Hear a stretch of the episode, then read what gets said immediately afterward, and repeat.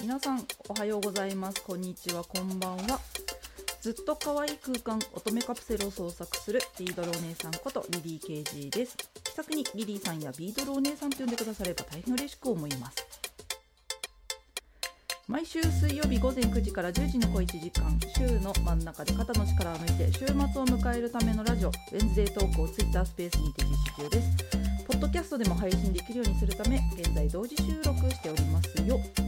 Twitter スペースではリスナーとのやり取りしながらトークテーマに合わせた内容でお届けをしております。なので生配信で聞く人もアーカイブで聞く人もそれぞれの形で楽しんでもらえるような発信をしていきますのでよろしくお願いいたします。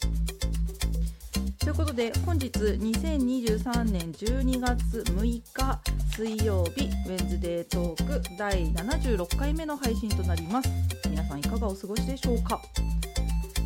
と言いますのも今日ねあの午前中に本当はやる予定だったんですけれどもあの機材がねトラブったっていうことでね遅れて配信をしております。現在13時だから午後1時ですね、はい、お昼になっております。なのでちょっとアップロード おこおくおこおことが言ってた。遅れておりますけれども聞いてくださっている皆さんいつもありがとうございます。よろしく。願いいたします。最近の近況としましてはね私腰を痛めたんですよ。で なんか痛めるってまあなんか変な体勢してたりとかあるいはまあ体をね変な風に動かしちゃってとかひねっちゃったとかってあると思うんですけどそうじゃなくて普通に普通にまあ姿勢が変だったのかもしれないんですけど普通にパソコンパチパチパチパチやってたんですよ。パチパチパチパチってあのタイピング打ってたんです。そしたらもう魔女の一撃。ミニぎっくり腰かなとは思ってはいるんですけど動けてるので。もうピキってきて多分ね15秒ぐらい動けなかったあのピキってなったままもうえっえっみたいな感じで戸惑いましてで少しずつ動かしたらあなんか変な体勢だったからか分かんないんですけどなんかびっくりしすぎてあのぎっくりじゃなくてねびっくり びっくりしすぎて自分があの痛みがあったところが痛くなくなったんですけどでも次の日まあ寝て起きたらですね案の定やっぱり変な感じはしてましてあいたたたみたいな腰痛なのかなこれはっていう状況になりましてね。もうコルセットをねあのして 過ごしております。皆さんもね体多分ね動いてないからなんだと思うんだよね。同じ体勢だったりとかすると思うのでね気をつけてくださいね。ま大丈夫だとは思うんだけどもね。さて、えー、そんなこんなでそんなリリー KG ですけれども、えー、本日のトークテーマですね、えー、B 級袋麺のお話。これは前回ね、え先週ちょっとお休みをちょっと風邪ひいちゃって声がねガラガラだったんでお休みしたんですけれども、えー、先々週のトークテーマこれにしようねって話をしたやつですね B 級袋麺の話そして、えー、最近のお出かけ事情とかあとはそうですねこれから私が出かけるよっていう話を、えー、していこうかなと思います。なのでま前半は B 級袋麺をさらっと言って、え、お出かけの話がちょっとボリューム感あるんじゃないかなと思うので、え、それでいこうかなと思います。どうぞよろしくお願いいたします。て、えー、まあ、B 級袋麺の話なんですけれども皆さんは袋麺って言ったらまあおおよそ買うだろうっていうのはファファファって浮かんでると思うんですよね。まあ、いろんな袋麺ありますけど、ね、プライベートブランドのものとかも出てきたりしてるから、まあ、そういったものとかあるいはあのマルちゃん製麺とかねチャルメラとかそういう札幌一番とかそういうものを買ってるんじゃないかなとは思います。そしてコアクさんおはようございます。おはようじゃないや。こんにちはですね。こんにちは。今日は機材トラブルにより、えー、午後からとなっております。よろしくお願いいたします。そう袋麺の話なんですけど食べます？まずそもそも食べますか？食べ食べます？あの袋麺。袋麺をまあちっちゃいお子ちゃんとかねあの家族がねいらっしゃる方々はね袋麺めっちゃ救われてると思うんですよ。5食ワンセットみたいな感じで売っていますからね。一人暮らしで袋麺って私あまり食べてなかったんですけどいるのかな？カップ麺の方になるんじゃないかなとは思っちゃうんだけども。まあそんなね袋麺なんですけれども北海道のどことは言わないんですけどどどこって北海道広いからね何とも言えないんだけど北海道の限定でマルちゃんあのー、なんだっけ食品っていうのかなあのタヌキとかキツネ赤いキツネとか売ってるあのまるちゃんの会社が作ってるスープカレーラーメンっていうものが北海道でローカルで売ってるんですね。知ってました？知ってるって言った人はあの道民の方かもしれないしなんかあしらで食べたかもしれないんですけど。そしてイタチさんおはあじゃあこんにちは。ウェズデートークでございます。ねだから北海道に行ってスーパーに行った時にあのー、スープカレーラーメンっていう袋麺があったらぜひ買ってほしいんですよ。買ってほしいのですよ。そう。そしていたしさんインスタント麺より中華そば麺派あいいですね。中華麺いいですよね。中華そばか。中華そばいいですよね。私も昔ながらのあの醤油ベースのねグリーンピース乗ってるっていうとえって驚くかもしれないんですけど昔のラーメンってグリーンピースとか乗ってましたよね。メンマが甘くてっていう。ああいうタイプ好きなんですよね。なんですけど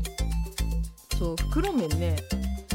あの最近すごい進歩してるじゃないですか。その生麺みたいとかで歌ってるものとかあるじゃないですか。ね。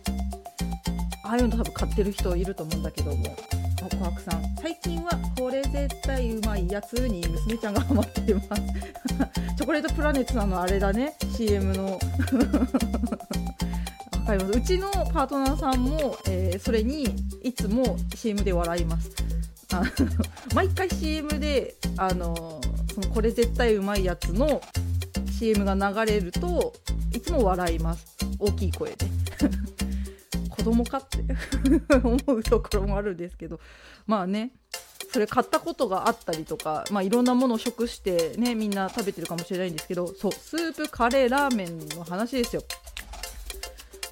これ私あの北海道の、えー、クリエイターさんであるチャイチルのりささんっていうね前対談2回目かなさせていただいた方にあのスープカレーラーメンというものが北海道にはあるんですと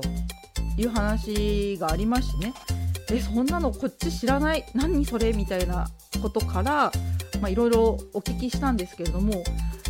どうやら、あの、スープカレーのあのスープ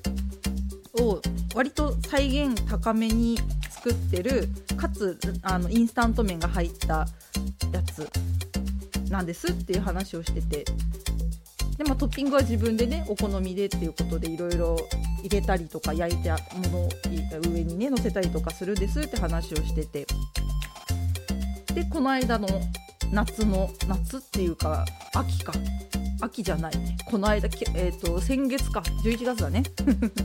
冬だね。そう。あの行った時に何かあのそのチャイチルのリサさんとお会いした時に何かお土産で買うものって想定してるんですかって話になった時にあの前教えてもらったスープカレーラーメンってやつが気になってるんですってどこに売ってるんですかねって言ったらあれは結構な B 級品らしくてですねあのスーパーによっては売ってないところがあるということでめっちゃねあの案内してくれたんですよ。スーパー何軒もはしごしてここにはないですね。こっち行きましょう。あそこにあるかもしれないみたいな。それでね行って買えたんですよ。でなんだっけなアマゾンとかで調べると分かるんですけど高いんですよ。アマゾンとかやっぱり。輸入輸入じゃないけど。あの運運送料がねかかっちゃうからっていうのもありいくらだっけな2袋でね500円とかで買えたと思うんですけどあの現地のねスーパーでは。だったんですけどもうはるかにもう2桁あ2桁じゃないね。嘘ついたね、えー、1桁ちょっとねプラスしたような3000ちょっととかそんぐらいだったかな。するんですよ。1袋だけでも確か。それはちょっとあれじゃないですか。それだったら北海道に遊びに行ってお土産買いたいなって思った時にあのスープカレーラーメンっていう袋麺を買って帰るっていうのが一番いいんじゃないかと思いましてね。2袋買ったんですよ。なんか2袋でなんといくらですっていうやつあるじゃないですか。それに該当してたので買ったんですね。で帰ってきてで食べたんですよ。あのまあもう何日も経ってますけれども食べてるんですね。マジで美味しい。びっくり。あの本当に食べてほしい。のねちゃんとねスープカレーのスープなんですよ。まんままんまですね。めっちゃまんまでしたけど。そしてハムさんおはよう。あこんにちは。ベンゼトーク76回目の配信は機材トラブルにより午後になっております。よろしくお願いします。そう。スープカレーラーメンね。本当に美味しかった。例えるならばですよ。例えるならば多分現地の人たちそのち、えーと、地元の人たちは違うっていうかもしれないんですが個人的にね私としてはあのあれですね。カップ麺のカレー味とかって売ってるじゃないですか。日清さんとかいろいろ売ってるじゃないですか。あれのあっさりあっさりタイプって感じ。まあ、ドロドロにしたければ自分で水のね分量を調整すればドロドロになるとは思うんだけどまあもうスープカレーって言っちゃってるからサラサラなんだけどもすごいよ美味しい。本当にね美味しい。おすすめのねやり方を教えてもらったんだけどもまあ玉ねぎとあと卵溶き卵で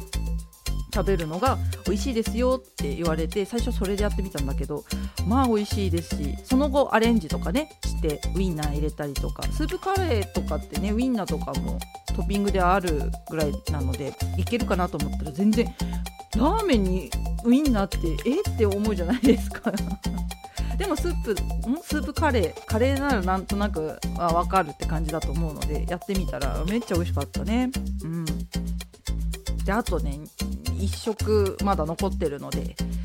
1色っていうかあのワンセットねワンセット残ってるのでまあちょこちょこ食べようかなと 思っているんですけれども是非ね北海道に行かれる機会がある方またはあと道民の方はねあのこっちに遊びに来ること本土とかにね遊びに来ることがありましたら是非スープカレーラーメンっていう袋麺をお土産にしていただけますと大変嬉しく思いますしあのもらった人たちは多分びっくりすると思う。家でねあれが食べれるのはね結構画期的だなって思いました、うん、あれね美味しい。本当に美味しい。あのなんだろう。男の子とかだったら食べ盛りの子とかだったら多分スープカレーラーメン食べた後にご飯が欲しくなってあのスープカレーのねレトルトみたいな感じで食べるんじゃないかなって思うご飯と一緒に。ね、そんな感じはするぐらいには多分進むと思いますよ。うんまあ、カレーっていうのは食が進むものだからね、うん、なぜかね。なのでぜひぜひ皆さん覚えておいてください。あの調べてもらえればすぐ出ると思います。あのインスタント麺スペース、えー、スープカレーラーメンってやるとあの出てくると思います。あのまるちゃん食品さんの本当の会社の名前が出てこないんだよな東洋なんとかかんとかだったと思うんだけど 忘れてしまったのでちょっと調べてもらえると分かると思うのでぜひスープカレーラーメンという袋麺を買ってみてください北海道行った時ね北海道行った時はねはいそしてとしひろさんこんにちは。よかった。おはようって言わなかった。こんにちは。ウェンズデートーク76回目の配信は午後となっております。よろしくお願いします。とまあこんな感じで B 級袋麺の話をしたんですけど、まあ、北海道でそれだけね美味しくてあの知られな知られていない袋麺があるということはですよ他の地方に行けばそういった袋麺があるのではないかと思いましてね。お土産にいいんじゃないかな結構ね。いいかもしれない。だから結構ちょっと見てみるといいかもね。皆さんなんかお土産どうしようかなって思った時に袋麺。まあちょっとかさばるけどね。あの持っていく時には。でもいいかもしれませんね。としひろさんこんにちは。こんにちは。よろしくお願いします。さあそんな感じで B 級袋麺のお話でございました。ここからは、えーお出かけのお話をしようかなとしようかなどうしようかなって感じですね。おそしてイタチさんがスープカレーラーメンの情報を素早く 共有してくれました。ツイッタースペースの皆さんはイタチさんのこちらをご覧ください。これです。ままさにこれ。これなんですよ。これがねめちゃくちゃ美味しかった。そう東洋水産株式会社っていうのがあのマルちゃん食品のあの会社名ですね。はい。会社さんが出してるやつ。スープカレーラーメンっていうのがめちゃくちゃうまかったので北海道のスーパーに行った際にはちょっとチェックしてみてください。あーこれはこれは絶対食べた方がいい。これはね美味しかった。本当に美味しかった。びっくりするぐらい美味しかった。スープと麺。まさかなんかカップ麺のあのカレー味を丼で食べれるとはみたいな感じ、うん、本当に美味しかった。ジャンクだね。まあそんな感じでね私もお出かけをそうね11月11日のデザフェスが終わった後結構いろんなとこに行ってまいりましてね。はい。北海道もそうですしちょっと息抜きに軽井沢の方にあのお出かけしに行ったりもしましたしあとは個展ですね。はいあの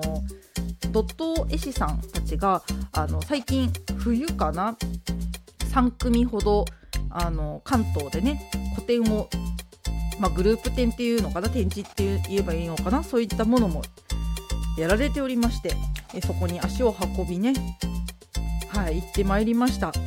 でそちらのね紹介だけ、えーちょろっとちょろっとしようかなと思います。まだね展示やってるところもあるのでぜひぜひっていう感じなんですけどまずはえー、えー、とさっきツイート見かけたけどあった。はい。ツイッタースペースの皆さんこちらですね、えー、亀戸アートセンターというギャラリーさんが、まあ、亀戸に東京の亀戸という場所にありまして亀戸じゃないか厳密にはね駅の名前で言うと厳密には違うとこにあるんだけどもえそこに、えー12月のいつまでだっけな今週末だからもう多分まあ最後だとしても10日だと思うんですよね。うん、ちょっと待ってね。えー詳しく。あ、10日でやってるね。えー、5人展ベリカード、えー、かなたからのピクセルアートっていう展示が12月の10日日曜日まで亀戸アートセンターで行われております。都営新宿線東大島駅大島口から行くと、まあ、最寄りですよってことですかね。はい、でこちらなんですけどこちらすごいんですよ5人展って言って、まあ、ドット絵師さんが5人集まってグループ展をされてるんですけどメンバーがすごいんですね。えーアポさんっていうね、えーこの間のえーザ・ピクセルストリートを主催されましたアポさんそして M7 ケンジさん、えゼンニャンさんヘルミッペさんモトクロス斉藤さんというね、え5人のメンバーで構成されている展示なんですけども、あのードット絵が好きな人たちおよびドット絵をたしなんでる人たちならおおよそわかると思うんですけどあの紙ファイブです 伝説の紙ファイブだと思ってください。あの今まさにそのドット絵ピクセルアートというものをそのすごいなんだろうなアートですごい人は誰って言われたら多分ここのメンバーの名前は出てくることが多いんじゃないかなっていうぐらいには相当すごい方々ですね。はい、でまさかそのねすごい方々が一堂に会してね展示をするなんて誰が予想していたでしょうかっていう展示だったので、すごい激アツな展示だったんですね。はい、でこちらが来週の12月10日日曜日をもってね終了になりますので、えーまだ行ったことない人とか行ってみたいなっていう人はちょっと行ってみてください。もうね面白い。すごく面白い。あのベリカードっていう意味はあの、まご本人在労してる時とかあとはえっ、ー、とギャラリーのオーナーさんかなに聞いていただければ分かると思うんですけどなんかこうお知らせするなんだっけなベリカードっていう意味があるんだよね。あまり中途半端にお話をしてしまうといけないからあれなんだけどベリカードっていうのはどういう意味っていうと書いてあった気がするんだけどまあなんかね通信こう連絡した時になんかもらえるカードっていうざっくり言うとねそういうカードなんだよっていうことで話は聞いてるんだけどすごいざっくり今言ってるからね。うん、でそのなんだろうそれぞれのデジタルを持ってこうデザインとかアートをね作られている方々が5人集まってるのに皆さんアナログに落とし込んでですね要はデジタルをアナログに落とし込むってことをしてるあの展示になってるので非常に感慨深いですね。まあ、ドット絵ってデジタルじゃないですか、うん、だったりあとゲームとかと連動したりとかねいろいろ作ってる方もいるんですけれどもそれを思うとアナログに落とし込むなぜアナログに落とし込んでいるのか。彼らは一体なぜアナログにアナログにおなっていうね ちょっと熱くなっちゃうんだけどもそこが不思議だったしその落とし込んだ結果どういう風に作品が見えるのかっていうのが私としては面白い視点だったなと思います。まあ、私自身もデジタルをアナログにじゃないけどもあのドット絵というものを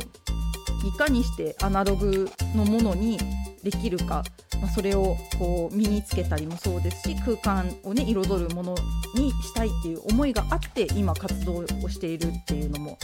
ありますのですごくね勉強になったというかそう最前線で活躍している人たちのあの考え方というか表現の仕方にすごく興味があった展示でしたね。はい、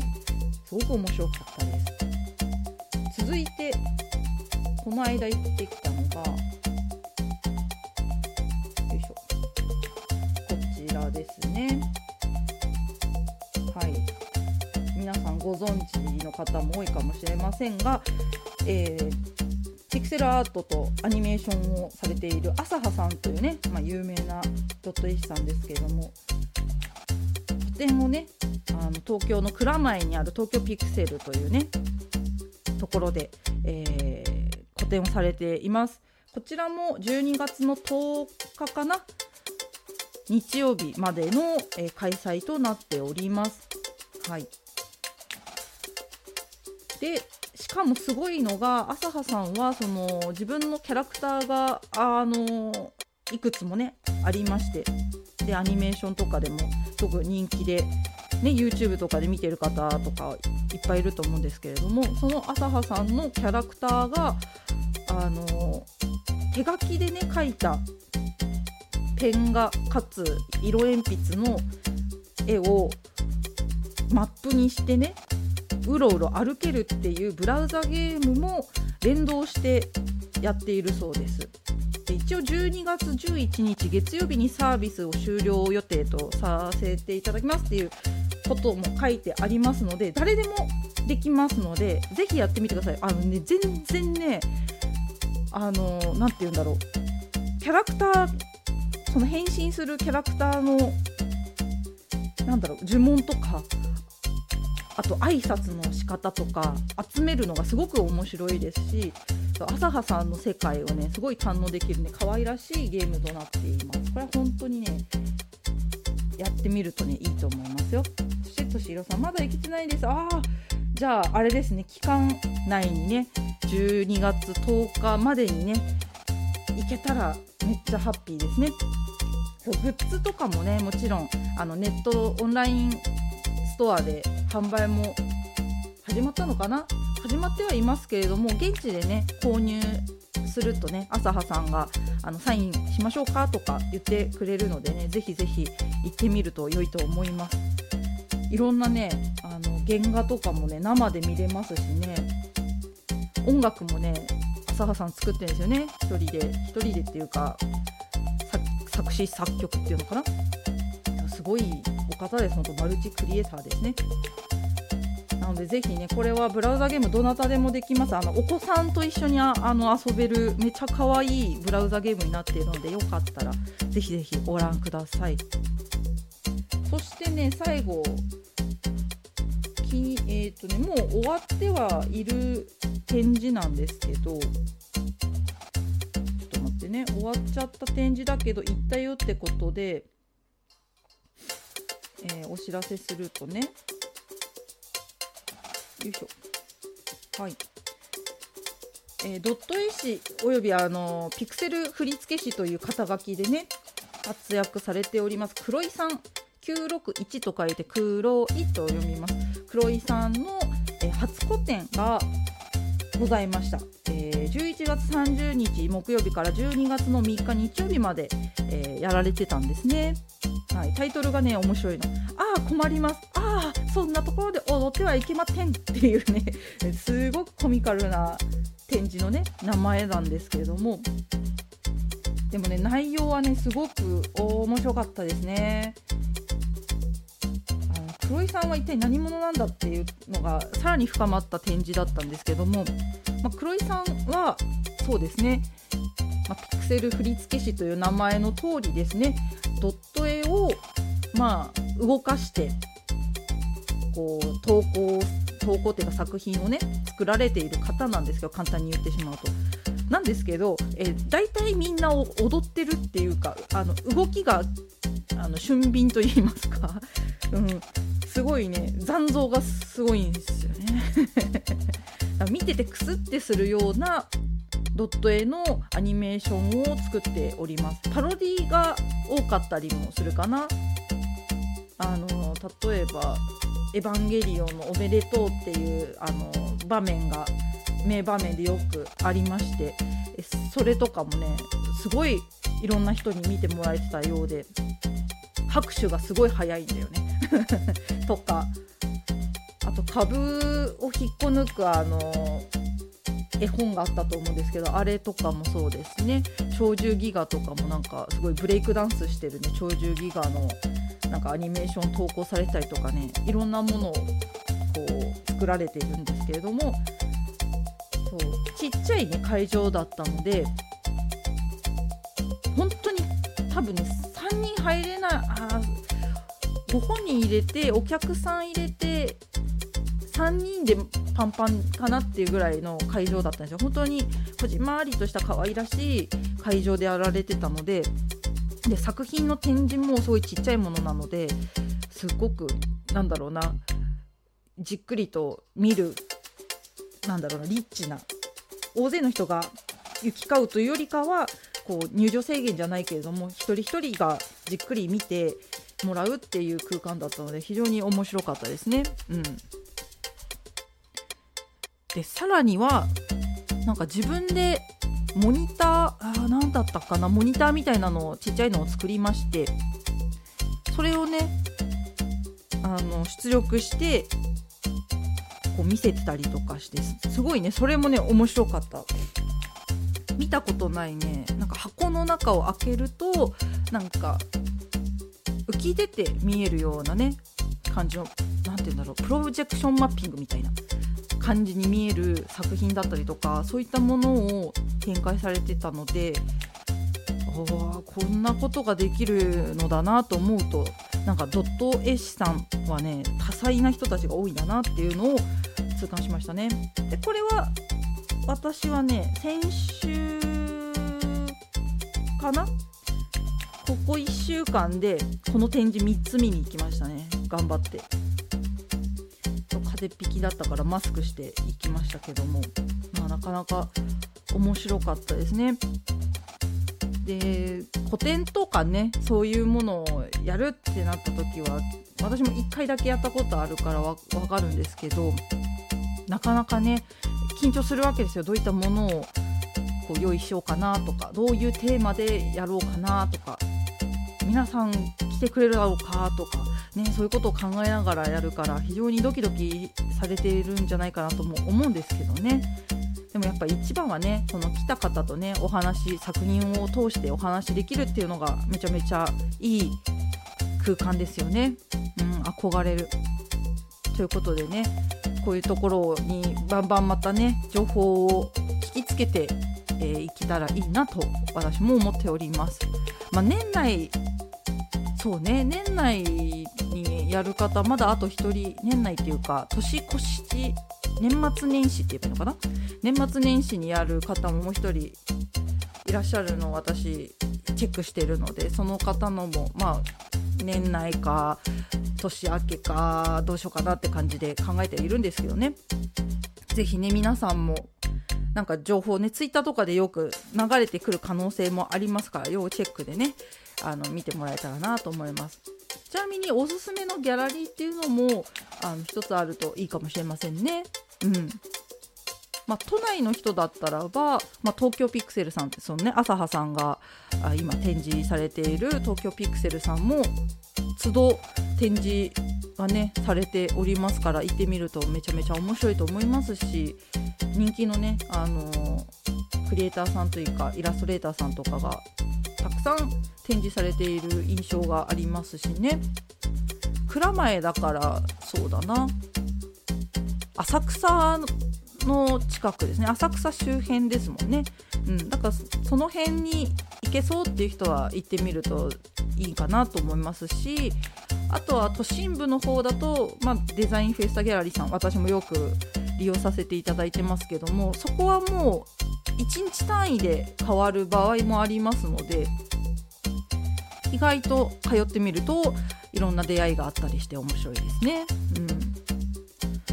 あとは西の方 方とか言っちゃった。西の方だと、えー、ギャラリー角っこさんっていうね、あのー、これまた可愛らしいギャラリーさんがあるんですよ。そこもね結構いろんなギャラリーさんがギャラリーさんじゃないあのクリエイターさんが入ったりしている印象があるので確か西荻窪だったかな中野方面って言えばいいのかな。そっちにありますので、まあ、この3つはあのおすすめと言いますか、まあ、パッと出てくる限りだと私はなんかやってる印象があるのでぜひぜひ駅近でもあると思うので割とね歩いて行ける距離にありますのでよかったら行ってみてくださいまし。多分全てえー、TwitterX だったり Instagram やっているかと思いますので、えー、それをね検索してみてもらえたらいろんな情報が得られるかと思います。まあ、全国のねギャラリーさんいっぱいあるからまたね自分の住んでいるお住まいのね地域に合わせて、まあ、ギャラリー調べてみるとより面白いかなと思います個人的には関西の大阪あどこだっけな中崎町ってところがどうやらギャラリーが多い印象ですね。うん。雑貨屋さんとかもそうだけど。なので、まあそこもね、関西の人はちょっと中崎町の辺りを調べてみるといろんなものが見えるんじゃないかなと思います。はい。そして、まあ、今までてかこれまでというか最近行ったお出かけ事情はえこんな感じなんですけどえ今後のお出かけ事情ですねお話をしたいなと思うんですけれどもまあもうある程度ね、あのー、私のツイッターだったりとかあるいは、えー、そうですねこのポッドキャストね、ラジオを聴いてくれている方々ならことあるなっていう情報かもしれませんが私ですね、えー、今週かな？今週の金曜日に、えー、日本を出ます。はい旅立ちます。日本を出てじゃあどこ行くのっていうと、えー、ドイツですね。ドイツのニュルンベルクというところに行ってまいります。はい。そうそれがね多分一番これから私の中で大きな大きなお出かけ事情になるんですけれどもついに国外に 国外にっていうとなんかすごいあの堅苦しい言い方になっちゃうんですけれども、はい、日本海外旅行旅行、うんまあ、旅行か海外にね旅行しに行くわけですね。まあ、旅行といってもあの理由としてはね私のパートナーさんのお仕事の関係で、まあ、ドイツに行くことになりまして、えー、だったら行くかいってことで君も行くかいってことであのついていくっていう流れになってるんですけれどもまさかね今クリスマスマーケットというあのクリスマス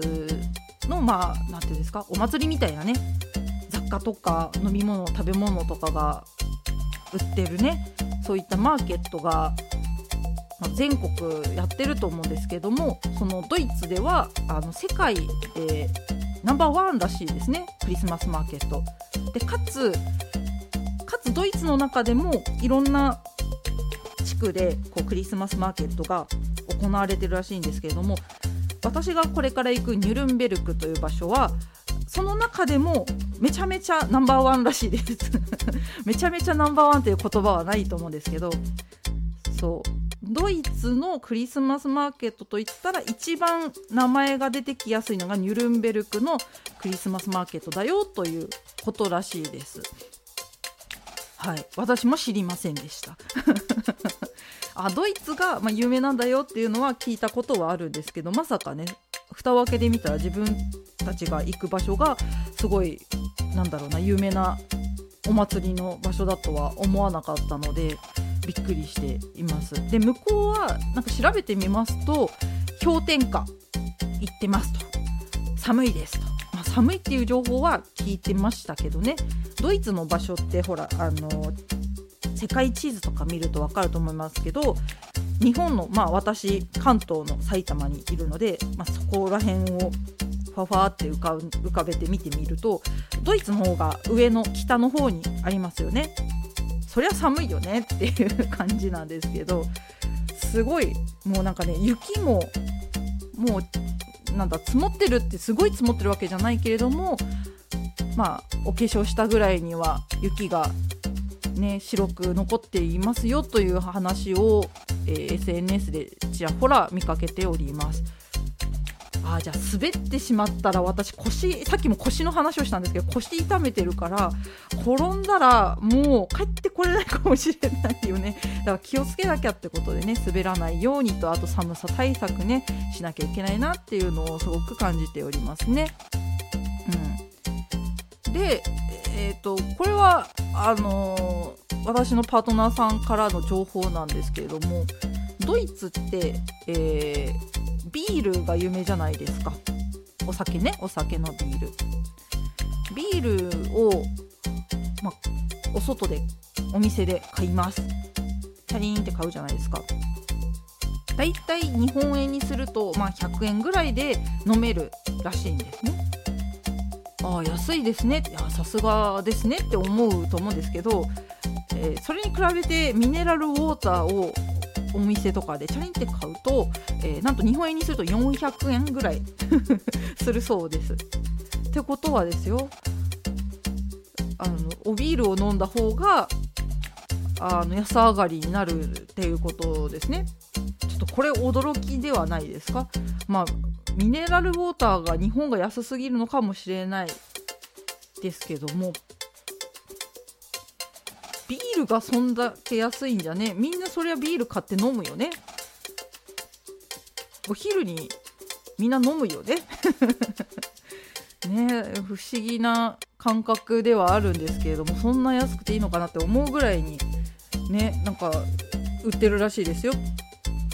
まあ、どういう形態で、まあ、なんだグラスでとかあいろいろあると思うんですけどなんかねグラスもなんか買いと1回グラス分も買って飲み物代も買ってでまあごくごって飲むじゃないですか。飲んでそしたらグラスを返すとお金が返ってくるらしいですね。なんかそういうシステムがなんだろう日常で行われてるのかな。それとも今だけの期間なのか。ちょっと私そこは定かではないんですけれども。そういうねなんかシステムもあるらしくて。あなんか素晴らしいなと思いながら。でかつねペットボトルのゴミがあの転がってないらしいんですよドイツって、まあ、ペットボトルのゴミ以外にもねゴミというものが転がってないそうなんですね。でそれはなぜかというとあのゴミを捨てるとリサイクルありがとうっていうことでお金がもらえるらしいんですよ向こうの国は。そうだからねあのゴミが一切見見かけられないっていう環境対策をしているそうです。まあそうですよねお金返ってくればみんなそりゃゴミをポイ捨てなどしないでねポイ捨てするぐらいだったらお金に換金すればねあのこっちもウィンだし綺麗にね街を歩けるしウィンだよねっていう多分施策だと思うんですけどすごい考えですよね。こう思い切った行動だなとは思うんですけれども。でもそれってなんだろうな日本でもまあ取り入れたらどうなっちゃうかわかんないけれども、まあ、それでねなんかこうポイ捨てはいけないよねとかあとはゴミを捨てる文化のその習慣にもなれればねいいかもしれないよね。そういうなんか日本との違いっていうのもなんかあまり私の中ではねずっと日本にいたので海外に行くことなんてねこれまであんまりなかったなかったあんまりっていうのはそのなんだろう社員旅行とかそういう時ぐらいしか行ったことないんで数回しか行ったことないんだけどプライベートで海外行くっていうのは初めてなのでそういうね変化を見つけてみたいなと思いますね。うん、すごく気になるよね。あとは何だっけななんかワインもね同じ多分グラスのシステムがあったような気がするんだけどね、えー、名前が出てこないどういうシステムか忘れちゃったけどあとそうあとねあのドイツの話をこういろいろと調査しているとね。えっ、ー、となんだっけな。パン売ってるじゃなくてあのドイツだとドイツパンっていうのが多分みんなピンとくる人いるんじゃないかなと思うんです。あの硬いパン。サワーパンっていうんだっけ。えっ、ー、とちょっと酸っぱめのあのお食事系のピクルスとかハムとか乗せて食べても美味しいよねっていう感じの硬い石ころみたいな パンあるじゃないですか硬いね。でああいうパンが、まあ、パン屋さんにずらーって並んでるわけなんですけども向こうのパン屋さんって。でめちゃめちゃまあ安いらしいんですよ食パン多分日本で食パン、まあ、パン屋さんで食パンを買うってなったら1斤2300円ぐらいするんじゃないかなって思うんです。普通のスーパーとかで売ってる食パンは100円前後から150円とかだと思うんですけれども。ね、パン屋さんとかに行くと大体2300円とかすると思うんですよね。なんかこだわった製法でとかこれはこういう特徴があってとかってあると思うんですけど向こうのパン屋さんはそんなになんかねでっかいんですって本当に。日本みたいにお米が主食じゃなくもうパンが主食だからっていうのもあると思うんですけどもうでっかいんですってパンが。もうそもそもね。なのでそのめちゃめちゃ安いとおこの大きさでこの値段ですかっていうぐらいの値段らしいんですね。で買う買う前に塊の その石石みたいなでっかいカチカチのパンをスライスする機械にまあ切るんですよ。スライスね。ウィーンって切るんですけどそのマシンがなんか結構ハイテクらしくてなんか345みたいな感じで数字が書いてあるんですって。で数字書いてあって例えば5ってピッと押すじゃないですか。でパンウィーってセットするともう5枚切りにしてくれるみたいな。スライスしてくれるっていう機械があってでスライスしたらそれを持って、えー、レジに行ってお会計して、まあ、店を出るっていう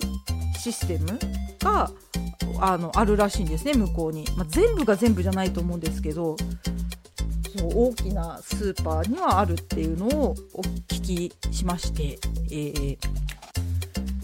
コストコって思いますよね。でもそうだよね。コストコもね言うてしまえば海外のスーパーみたいな感覚でお買い物するから、うん、そういう感じなんだろうなと思うんですけど。そういうねなんか一つ一つがもうアトラクションに見えるようなお話を聞くのでちょっとねリリーさん毎日がちょっと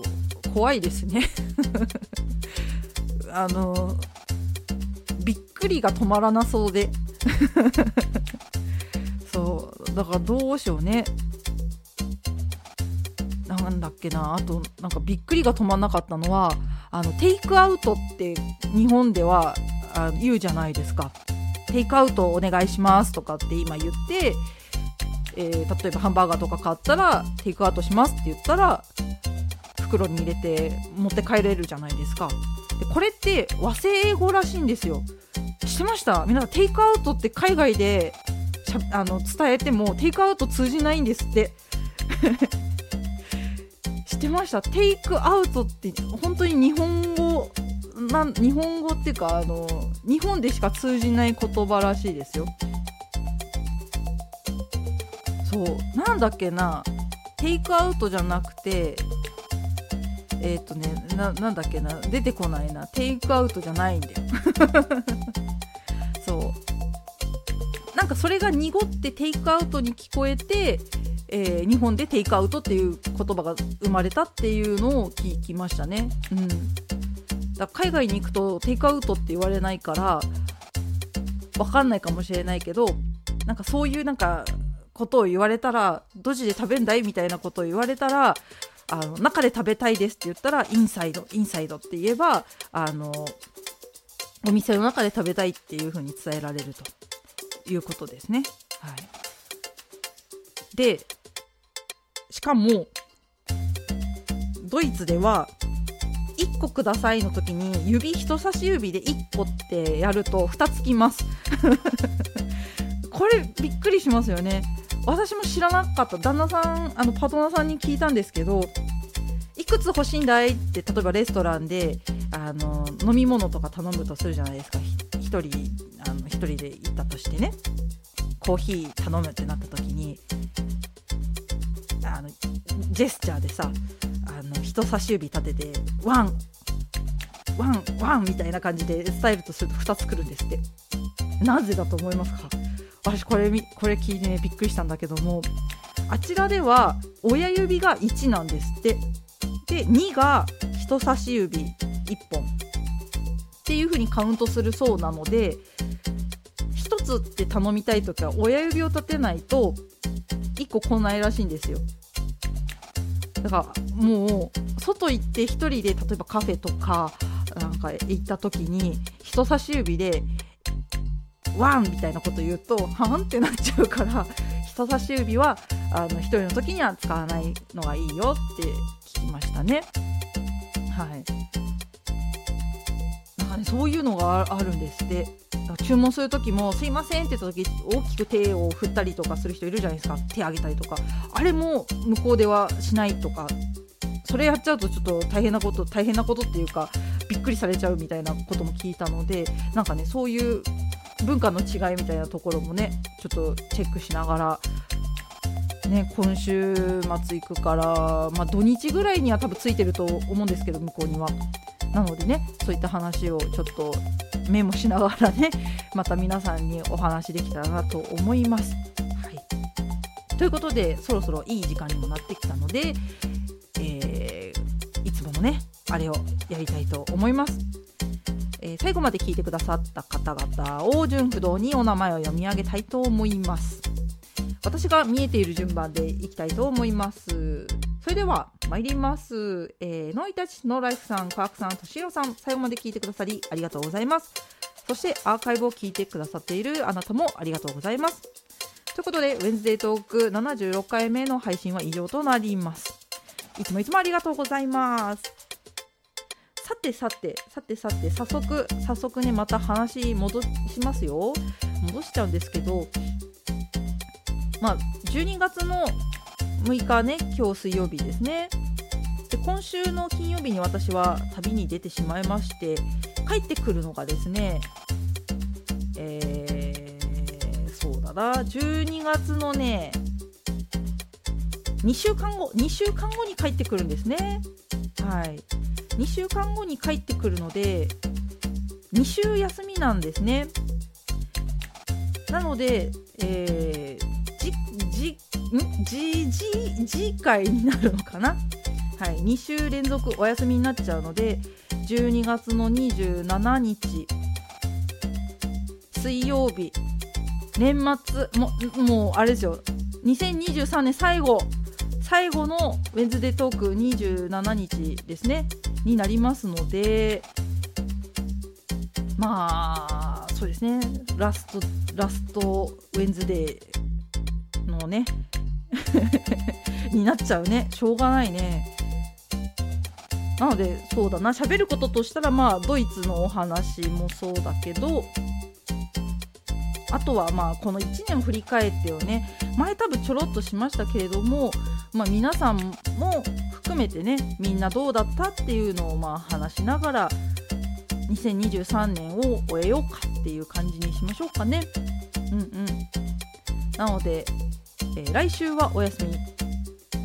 あでもね、うん、そうだな。来週はちょっと別撮りで現地で私1人で録音してみようかな。ライブはちょっとできないと思うんです。時差があるので。なのでちょっと現地でおとなしでよければ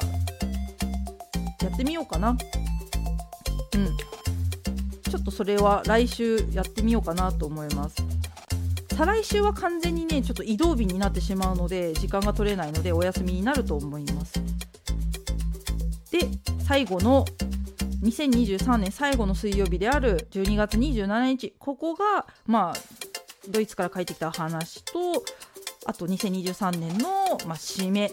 の話をしたいなと思います。スケジュールはこんな感じでいきたいかな。はいということでそれでそれでよろしくお願いします。よろしくお願いします。そして福玉さんこんにちは。ウズデートーク76回目ですね。早いもんですね。まあでもそうですね。ちょっとドキドキはしてます。何も準備が進んでいないので、はい、これから少しずつコツコツとあのまとめてね荷造りをしていこうかなと思っておりますので、はい、無事を祈っとってください 皆さん。うん。初めて初めてね日本の中でね飛びなんだ日本の中でこう行き来するのは結構してますけど日本を出るっていう行動をねああの知ってないんでねプライベートで。超緊張しているのでえ何卒お祈りください。よろしくお願いします。